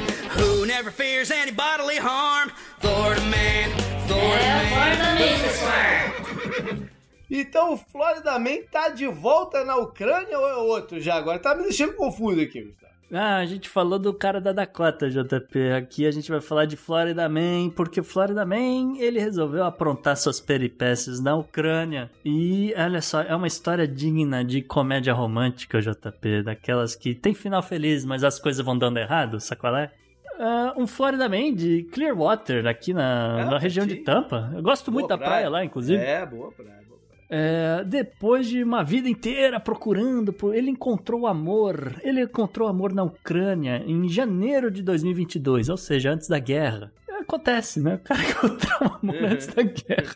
Mas olha só, ele estava trabalhando, né? Ele foi lá, encontrou a pessoa e, e, ficou se apaixonar, aquele tipo de coisa, mas por motivo de trabalho ele teve que retornar à Flórida. Porém, Decidida a dar o passo adiante, decidida a não esperar mais, o Florida Man retornou à Ucrânia pro dia de São Valentim, em fevereiro. E lá ele se ajoelhou e pediu Lena, sua paixão, em casamento. E ela disse sim, JP, olha que coisa. Só que, como eu falei, isso era 14 de fevereiro. É. A guerra começou no dia 24, 10 dias depois, praticamente. É atribuída à data oficial, quando a, Rússia invadiu definitivamente a Ucrânia, dia 24 de fevereiro. É fácil, fica fácil da galera lembrar que é o dia do meu aniversário. Fica pois é. fácil da galera lembrar. Olha aí. E o Florida Man e a sua noiva receberam a notificação justamente do chefe da empresa onde ele trabalhava aqui na Flórida, né? E o chefe dizia: Cara, rala que vai dar merda. fala que os caras estão vindo para pegar todo mundo. E o, o, o casal, né, nessa, né, no desespero, né, tentou pegar um trem saindo imediatamente de Kiev, mas acabaram se enrolando, né? E o, inclusive o Florida Man, seu depoimento, foi até curioso, ele disse que a situação toda lembrava o, o Titanic, né? Que é aquela ideia de que, olha, tem pessoas se aglomerando tentando entrar no vagão do trem, assim como no filme a, a tripulação tentava embarcar mulheres e crianças primeiro, mas era é. empurra, empurra, confusão, né? Quem se lembrar do filme e tal. E assim, impossibilitados de embarcar, o casal conseguiu carona até uma vila, uma vila onde um conhecido morava, né? E ali eles conseguiriam abrigo e tal. A, o problema é que ao chegar na vila, eles também perceberam que não dava para ficar ali, porque tinha jatos e, e foguetes passando. passando por, passando por cima da casa do cara. É, tipo, rasante e tremia tudo, quebrava vidro, né? Aquela, aquela loucura e tal. Aí eles falaram, cara, o que, que a gente faz? Vou pro lugar errado. Vou pro lugar errado. Aí o Florida Man resolveu voltar para Kiev. Aí eles conseguiram um abrigo no centro da cidade e um, deram uma sorte danada. No dia seguinte, conseguiram embarcar num trem para Polônia. É, já tá melhor a coisa, já não tô mais na Ucrânia tal. Ah, já tava safo mesmo. Tava, é, tava um pouco mais safo. Só que na Polônia, ele também não conseguia voltar pra Flórida. Então o Florida Man, ele conseguiu embarcar dali para Dubai. E em Dubai ele conseguiu voltar para Miami. Né? Então, enfim, ele rodou aí por três continentes até chegar nos Estados Unidos. E eventualmente voltar ali para Clearwater. E eles chegaram justamente no último domingo, domingo de Páscoa. Segundo a Lena, é, ela ainda tem família na Ucrânia. Ela... Acho que ele conheceu ele no outro dia, né? Pois é, ela ainda tem família lá. O, o, o, pai dela é, ainda tá lá e ela tem um filho de 21 anos. entendo eu que os dois acabaram se tornando conscritos, né? Naquela coisa que a gente hum. falou de, de alistamento obrigatório por decreto, né? Do, do presidente Zelensky. Mas ela vazou, ela vai Mas estar lá ela vazou... comendo, comendo garopa. Que diz passagem, tem um monte lá e é o meu peixe favorito. É, exatamente. Mas é isso. Ela se. Enfim, o, o Florida Man se deu bem, mas ainda tá aí numa, numa, situação apreensiva, como é de muitas pessoas, né? Então, enfim, aí um caso particular, um caso curioso do Florida Man na Ucrânia. Up next.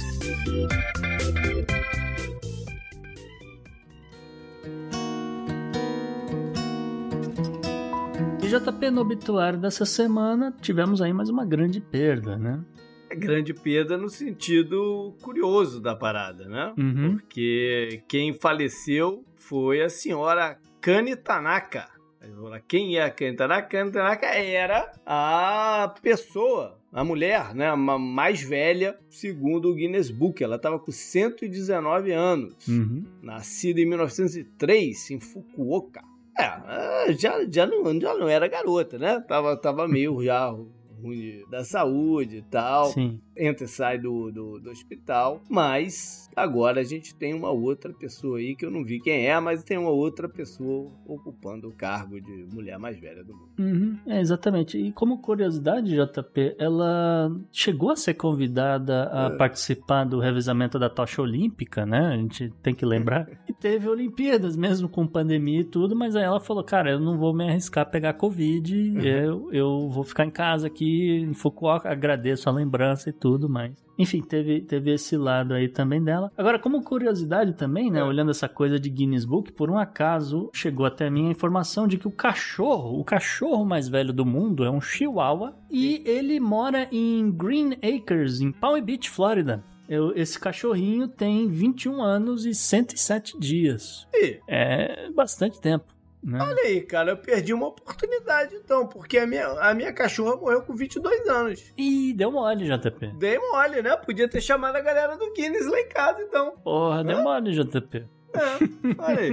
Enfim, de qualquer forma. A minha era vira-lata, não era o Chihuahua, não. O Chihuahua é chato pra dela também. É, enfim. Ah, sim. A, a, a dona do Chihuahua diz que o, o, segredo da longevidade é os snacks que ela prepara um, um peru defumado eu, diferente. Eu quero, eu quero Taco Bell. O Chihuahua Taco Bell. O Chihuahua, não, não. O Chihuahua come peru defumado. Tá, tem umas, umas coisinhas desse sentido também. Mas enfim. Up next. Up next. Pela união dos seus poderes, eu sou o Capitão Planeta! Vai, Planeta! Chove chuva no meio ambiente, é, tá chovendo forte, JP. De acordo com uma análise dos dados de chuva por hora divulgados essa semana pelo Climate Central, né, uma ONG sem fins lucrativos, os Estados Unidos viram um aumento generalizado na intensidade das chuvas registradas desde a década de 70. Aliás, é essa que é a grande questão, não é nem uhum. que está, é, a gente tem visto mais chuvas, é que a, a, intensidade da chuva aumentou muito, tá? Esse é que é o grande lance. Esses extremos de, de intensidade têm levado a inundações repentinas, a erosão de solo, a destruição de plantações e tal. E é claro que o grande culpado disso tudo é a mudança climática, que a gente insiste aqui em lembrar nessa coluna. A intensidade de chuvas está diretamente relacionada ao aumento da temperatura, segundo os cientistas do projeto do Centro Nacional de Pesquisa Atmosférica, o NCAR, aqui nos Estados Unidos. Segundo eles, quanto mais quente fica, mais extremas ficam as taxas de intensidade de chuva. Tá. E uh, ah, para fazer ali a sua análise, a Climate Central considerou a quantidade anual de chuva dividido pelo número de horas de chuva nos Estados Unidos e o que ficou conhecido como índice de intensidade de chuva. Segundo eles, esse índice aumentou em 90% nas 150 estações meteorológicas uh, examinadas para essa pesquisa, tá? Com um aumento médio de 13% ao ano entre 1970 e 2021. 95 dessas uh, estações meteorológicas mostraram um aumento na intensidade de chuva de 10% ou mais. E um dado curioso nessa história é que a, a maior parte do, dos aumentos da intensidade das chuvas ocorreram em locais tipicamente secos. Então, é o Passo Texas. É o Passo Texas viu um aumento de 40% da intensidade de chuva. Né? Isso é coisa pra cacete. Num lugar que não chove, tá? Outro lugar que não chove, Reno, Nevada, né? Do lado ali de Deserto. Las Vegas. Dentro do deserto. É desertão, tá? É. Nunca chove, mas ali quando tem chovido, tem a, a chuva tem sido 30% mais intensa, tá? E aí, só para ilustrar pra galera, eu passo, por exemplo, tem cerca de 226 milímetros de chuva por ano. Em comparação, só a cidade do Rio de Janeiro é seis vezes essa média. É deserto que a gente tá falando aqui, é, é cactos e pedra, uhum. entendeu? E a tal da coisa, quando tá chovendo, tá chovendo muito, muito forte. Então é algo aí para é a principal fronteira Estados Unidos e México. Né?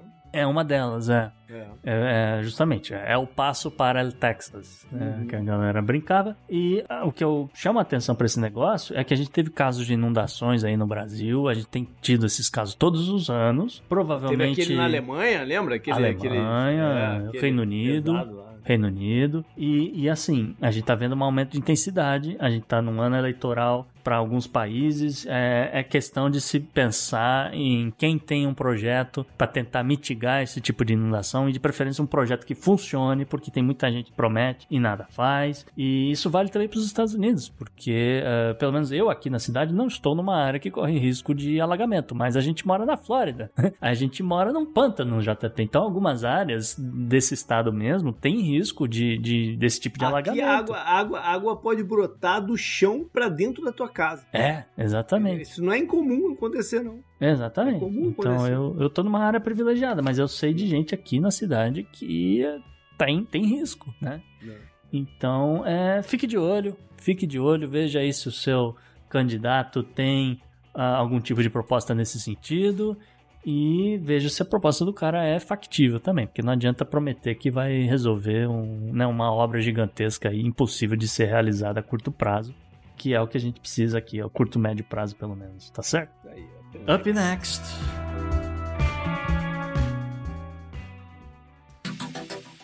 Anote no seu calendário.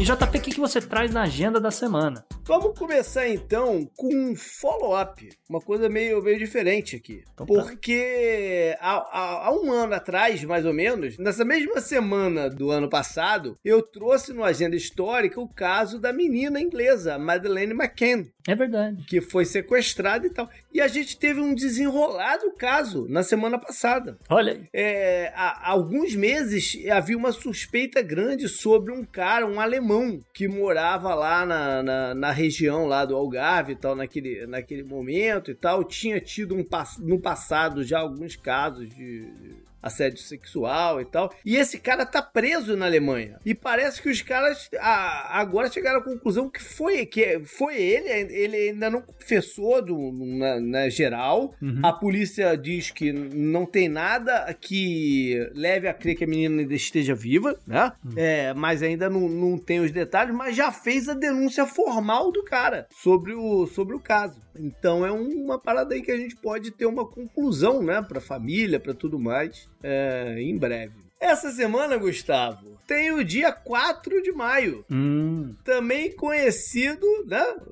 É, May 4th, uhum. que dá a brincadeira do May the Fourth be with you. Uhum. E que virou então o Star Wars Day. Sim. Agora eu te pergunto, Gustavo, você sabe como começou essa. Como tomou força essa brincadeira do May the Fourth be with you? É, salvo engano, teve uma JediCon, não teve uma convenção, uma coisa assim? ah!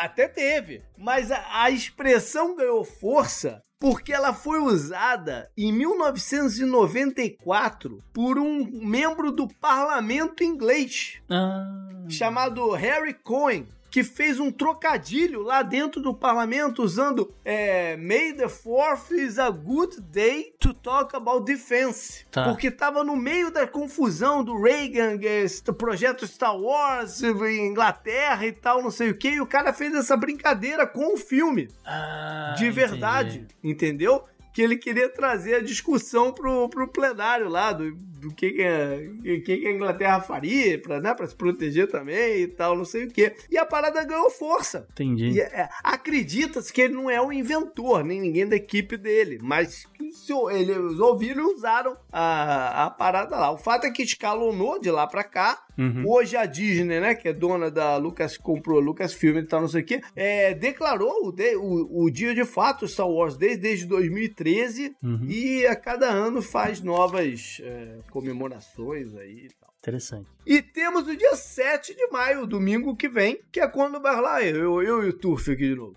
vai rolar o Kentucky Derby desse ano. Você é amarrado mesmo nesse negócio. Eu gosto, mas como eu já disse algumas vezes, o Kentucky Derby é a maior prova de, de turf aqui dos Estados Unidos, né? Uhum. É, de cerimônia e tal. E a galera vai lembrar que eu já trouxe aqui follow-ups também e tudo mais, que o cavalo que ganhou o Kentucky Derby foi desqualificado. É verdade.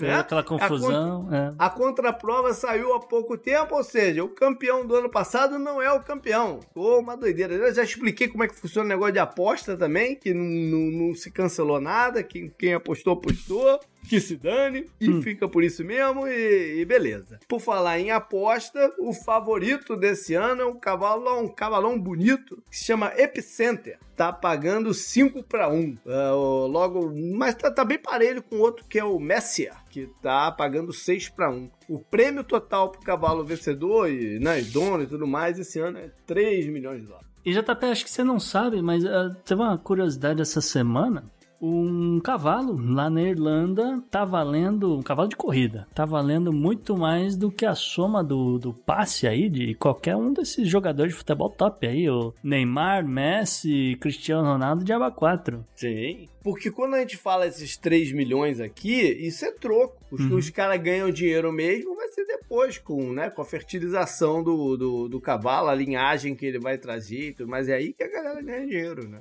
Daí é só o, o, o, grande prêmio é só pra consagrar o cara mesmo, né? O cara, o cavalo. É, o cavalo, o cavalo mora na Irlanda, o, o chama Galileu, e segundo os caras aqui, o cavalo vale mais de 200 milhões de dólares. Olha aí. É dinheiro pra Cara, porra. É um bilhão de reais. A, responsa a responsabilidade de quem cuida de cavalo, né? É, ele. Que vale 200 milhões de dólares. Fico só pensando nisso. Ele é filho de dois campeões e em vida ele ganhou 73 grandes prêmios aí de corrida. Ele ganhou o Kentucky Derby, não ganhou? Aí eu já não sei se Galileu ganhou o Kentucky Derby pra O nome não é estranho, não. Você que é o fã do negócio. Eu, é, só, não, eu só achei não curioso é estranho, que passou não, na não é minha timeline essa informação. É. Eu falei, ah, olha aí. Não é estranho, não. Vamos lá então para a agenda histórica. Vamos começar com o dia 3 de maio, 1996. E lá no, no, na, no, na pauta quente de hoje, no finalzinho, eu falei sobre alguns avanços que a gente teve né, nas últimas décadas em termos de é, humanização da, da, de conflitos, né? Convergindo para paz, para menos violência. Mas aqui teve um caso, porque nesse dia foi assim, o, o Acordo de Genebra ele foi revisto e foi incluída uma proibição para uso de minas terrestres, que é uma coisa terrível, né? Que, pô, já tirou perna de tanta gente, né? De inocente, porque a parada, minas terrestres são colocadas em alguns lugares para defender e tal, e quando acaba o conflito, o povo vai embora, não sabe mais onde enterrou a parada, fica. E depois quem tá passando por lá explode o cara, né? Criança crianças, né? Crianças, crianças jogando bola, não sei o que, a bola é. cai no mato e de repente, pum, né? Pum. Já é, foi. É. Terrível, e eu lembro né? bem que uma, uma das figuras que era meio que, pô, face da, da, da luta contra o uso de minas terrestres, proibição de minas terrestres, era a Diana, a Lady é, Di. Engraçado, eu tava Lembra pensando disso? nisso. Eu ia falar, em 96 eu me lembro da... Foi marcante de, isso. Eu me lembro dela desenterrando, ou sei lá, fazendo alguma coisa assim com, com minas ela terrestres. Ela foi tipo uma, uma face, assim, do lobby pra acabar com as minas terrestres. Só não me lembro se era no Kosovo ou na África, mas essa é, época aí. Lugar.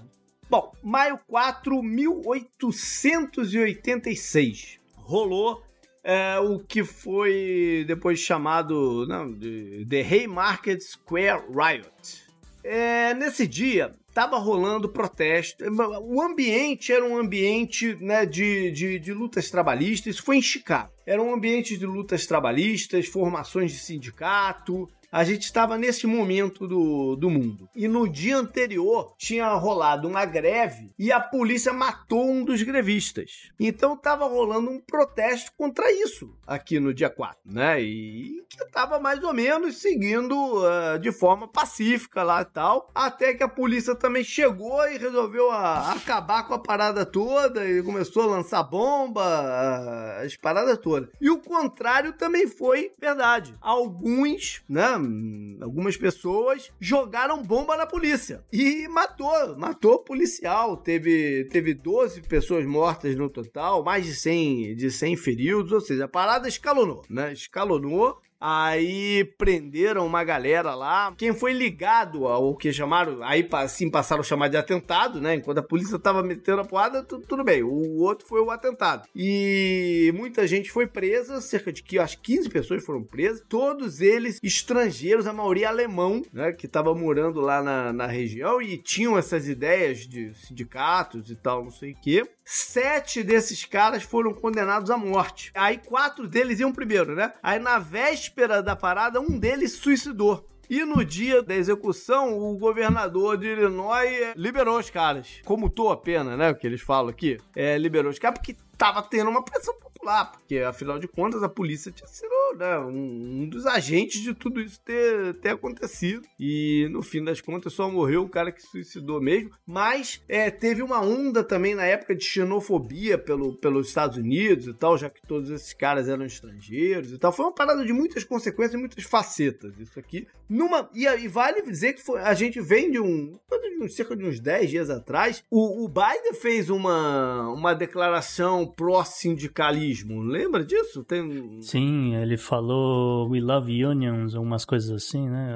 Amazon, estamos. Não, não era Amazon. Era alguma é, não era outra... Amazon, mas eh, não era estamos, da Amazon porque. Estamos indo pegar vocês, alguma coisa assim. É, né? não era da Amazon, mas a Amazon tem a ver também, porque ele teve um, o seu primeiro sindicato é, que foi reconhecido, é, foi New Jersey, não foi? Foi no dia que a Amazon abriu seu sindicato em Nova York, isso. Nova York, New York foi New Jersey, não foi? Enfim. Enfim, não importa, foi no Nordeste. É. por ali e tal, ou seja, é, coincidentemente num, numa época de algo, algo aconteceu aqui é, é. que tem a ver. O estado de Illinois tem muita imigração teve no passado muita imigração de alemães e, e poloneses. Alemão, e... polonês, gregos, tem grego pra caramba lá em é, Chicago. E, e por conta disso tem uma história muito eu não quero usar a palavra perigosa, mas é uma, é uma é, é ele tem uma, uma, uma, história muito forte de, de racismo, xenofobia de séculos. E se a galera se animar, isso aqui é um assunto aí para trazer alguma hora, falar de história de alguns estados por aqui. Então mande seu feedback, tá? A gente tá precisando. Beleza. Bom, vou fechar aqui então com maio 5, 1862. Foi quando rolou a Batalha de Puebla. Ele tá falando maio 5, a gente poderia falar 5 de maio, hum. né?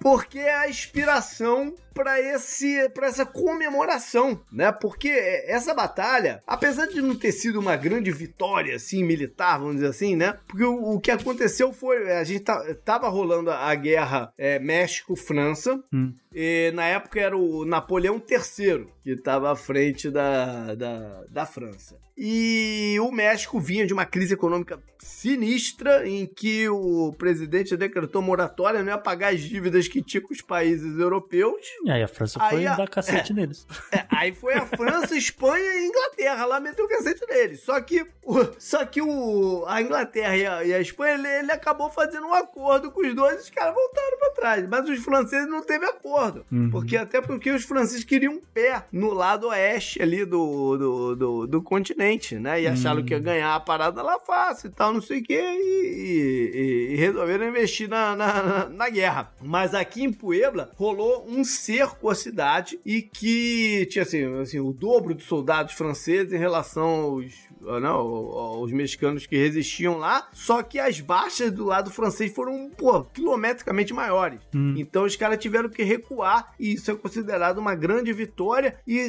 foi uma grande moral para o México, né, pro, de orgulho, ah, a gente pode resistir ao dominador europeu, aquelas coisas assim, né? A guerra ainda dura mais seis anos, e ela termina mais ou menos quando o arquiduque Ferdinand, que foi o cara apontado pelo Napoleão III para governar ali a, o México e tal, foi executado. Ou seja, não, se você se chamar Ferdinand, não é uma boa receber o, do, o nome de arquiduque, né? É, eu já dá saquei ruim. isso também. Eu ia é, dizer que ruim, a, a França também fazer guerra fora do território dela ali na Europa, não sei também o que, também, é nunca também deu muito ideia. certo, né?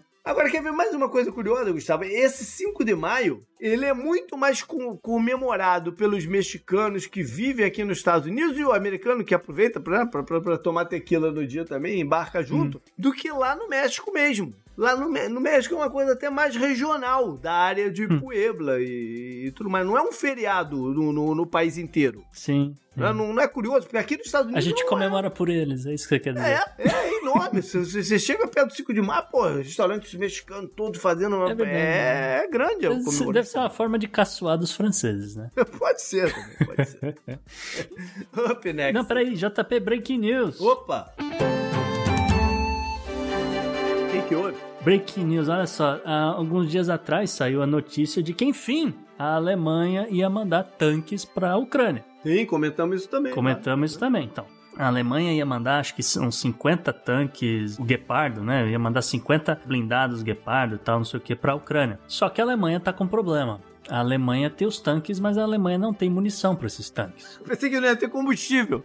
Não, Já com... que os russos cortaram, cortaram o gás com óleo quando tem combustível. Pode ser. É, a, a, Alemanha, segundo a Alemanha, eles só tem 23 mil cartuchos de munição e, e eles precisariam de muito mais. Só é. que aí, JP, um país, essa grande notícia do dia, né, uma notícia que saiu no Business Insider da Alemanha e já tem alguns portais em português repercutindo, porque teve um país que resolveu falar: eu vou ajudar a Alemanha. O governo brasileiro se ah, prontificou não. a vender 300 300 mil cartuchos de munição para a Alemanha. Não está vendendo para a Ucrânia, veja bem. Uhum. Eles vão entregar isso para a Alemanha, estariam dispostos a entregar para a Alemanha e, eventualmente, a Alemanha depois faz o que quiser com isso. Ou seja, entregaria junto com os tanques para a Ucrânia. Mas os caras não se alinharam com o Putin lá recentemente, cara? Pois é. Então, eu tô dizendo que tá muito estranho o mundo, tem umas coisas acontecendo que a gente tem que ficar de olho porque não dá para entender. Então, toma aí no Brasil é. no esforço da guerra. Vai, vai tomar uma notinha de rodapé lá quando tudo acabar. Up next. Up next.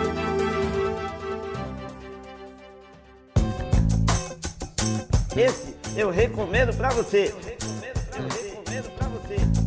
E pena, como é de praxe, o convidado da semana é quem dá a dica cultural. Então, qual a sua dica? Cara, eu assisti recentemente uma série chamada Ruptura. Em inglês é Severance. Ah. ah. Cara, é uma premissa muito legal. Eu gosto dessas coisas de que mexem, né, com universos paralelos, teoria da inteligência artificial, ah, essas tá coisas. Todo mundo e... louco com essa série, né? Que é da, da Apple TV, né? Cara, essa série é genial porque ela meio que cria duas pessoas, dois seres, dois indivíduos habitando o mesmo corpo. Quando é, você vai trabalhar, você esquece completamente a sua vida social, você, você vive no trabalho. E quando você sai do trabalho, você esquece completamente sua vida do trabalho. Então, na verdade, você acaba criando dois indivíduos. Cara, é genial. Só pro ouvinte, antes de ele começar a tacar pedra que tomou spoiler, isso tá no trailer, gente. Uhum. Não, isso é o começo. Eu, é, gente, nos não, primeiros não, dois minutos você já entende que é isso que tá acontecendo e tá no trailer, tá? Então... Não, eu não, eu não estragaria essa série, fica tranquilo, tá? Isso é a premissa, essa é a premissa da série. É muito legal como que isso acaba desmembrando em mil questões, sejam éticas, sejam políticas, sejam de, de relacionamento. É genial a série. É, vai ter a segunda. Assistir a primeira temporada, eles vão fazer a segunda, então uhum. eu já tô aqui louco pra segunda. E vale destacar que a direção da série é do Ben Stiller. É. Né? Apesar de não ser uma comédia, né? É. Isso é o mais incrível. Quando eu descobri que era o Ben Stiller, vi, né, terminou o primeiro episódio, vi lá os créditos Ben Stiller, não acredito. O hum. cara, porque não bate, né? Você vai fazer uma série completamente um drama complicado ali uhum. e tal. Achei aquele cara do. aquele cara do Monty Python que fez, fez vários inúmeros filmes de cabeça, né? Tem isso também, sim, tem, é esqueci é o nome dele também, mas você tem razão. Então, me surpreendi aí pelo Ben Stiller. Terry Gilliam, né? Terry Gilliam, Terry né? Gilliam, Terry Gilliam, tem vários filmes cabeças. Legal. Então, galera, foi esse o programa de hoje. Espero que tenham curtido. Foi um programa que a gente é, imaginou seja a hora certa dele, né? A gente não quer botar medo em ninguém e tal, mas era a hora de trazer alguma coisa nesse sentido antes que, que acontecesse, né? É, é sempre, sempre mais interessante. Então, mande seus feedbacks pra gente. É, mande também seus comentários, críticas, sugestões e tudo mais. Pode ser por e-mail, por contato, arroba podnext.com, mas pode ser também via redes sociais. Por exemplo, o meu direto no Twitter é o JP Miguel e tem o Gustavo no arroba alerta podnext e lembrando que o Podnext você segue tanto no Twitter quanto no Instagram arroba podnext, só buscar Podnext você encontra a gente. E claro, pena, esse espaço aqui é seu para você fazer o seu jabá, para você divulgar suas redes sociais, o que você quiser. Opa, então vamos lá. Se você quiser falar comigo, fala no meu Twitter, é o arroba penadoxo, né? Uma brincadeira de paradoxo com pena. e você pode. É, e eu tô, onde que eu tô? Eu tô no SciCast, né? Um podcast sobre ciência. Eu falo normalmente as pautas de física, astronomia, matemática, história medieval. E também tô lá no Manual do Mundo. Participo lá junto com o Iberê, construí lá o submarino. Agora tô fazendo outros projetos malucos. Então, dá uma passada lá no canal que tá bem legal Vai também. sair o foguete? Vai sair o foguete? É, vai sair. não sei quando. Vamos botar os links todos lá no post do site pra galera clicar e, e chegar lá. Valeu, galera. Até mais. Valeu, galera. Um abraço. Tchau, tchau. Abraço.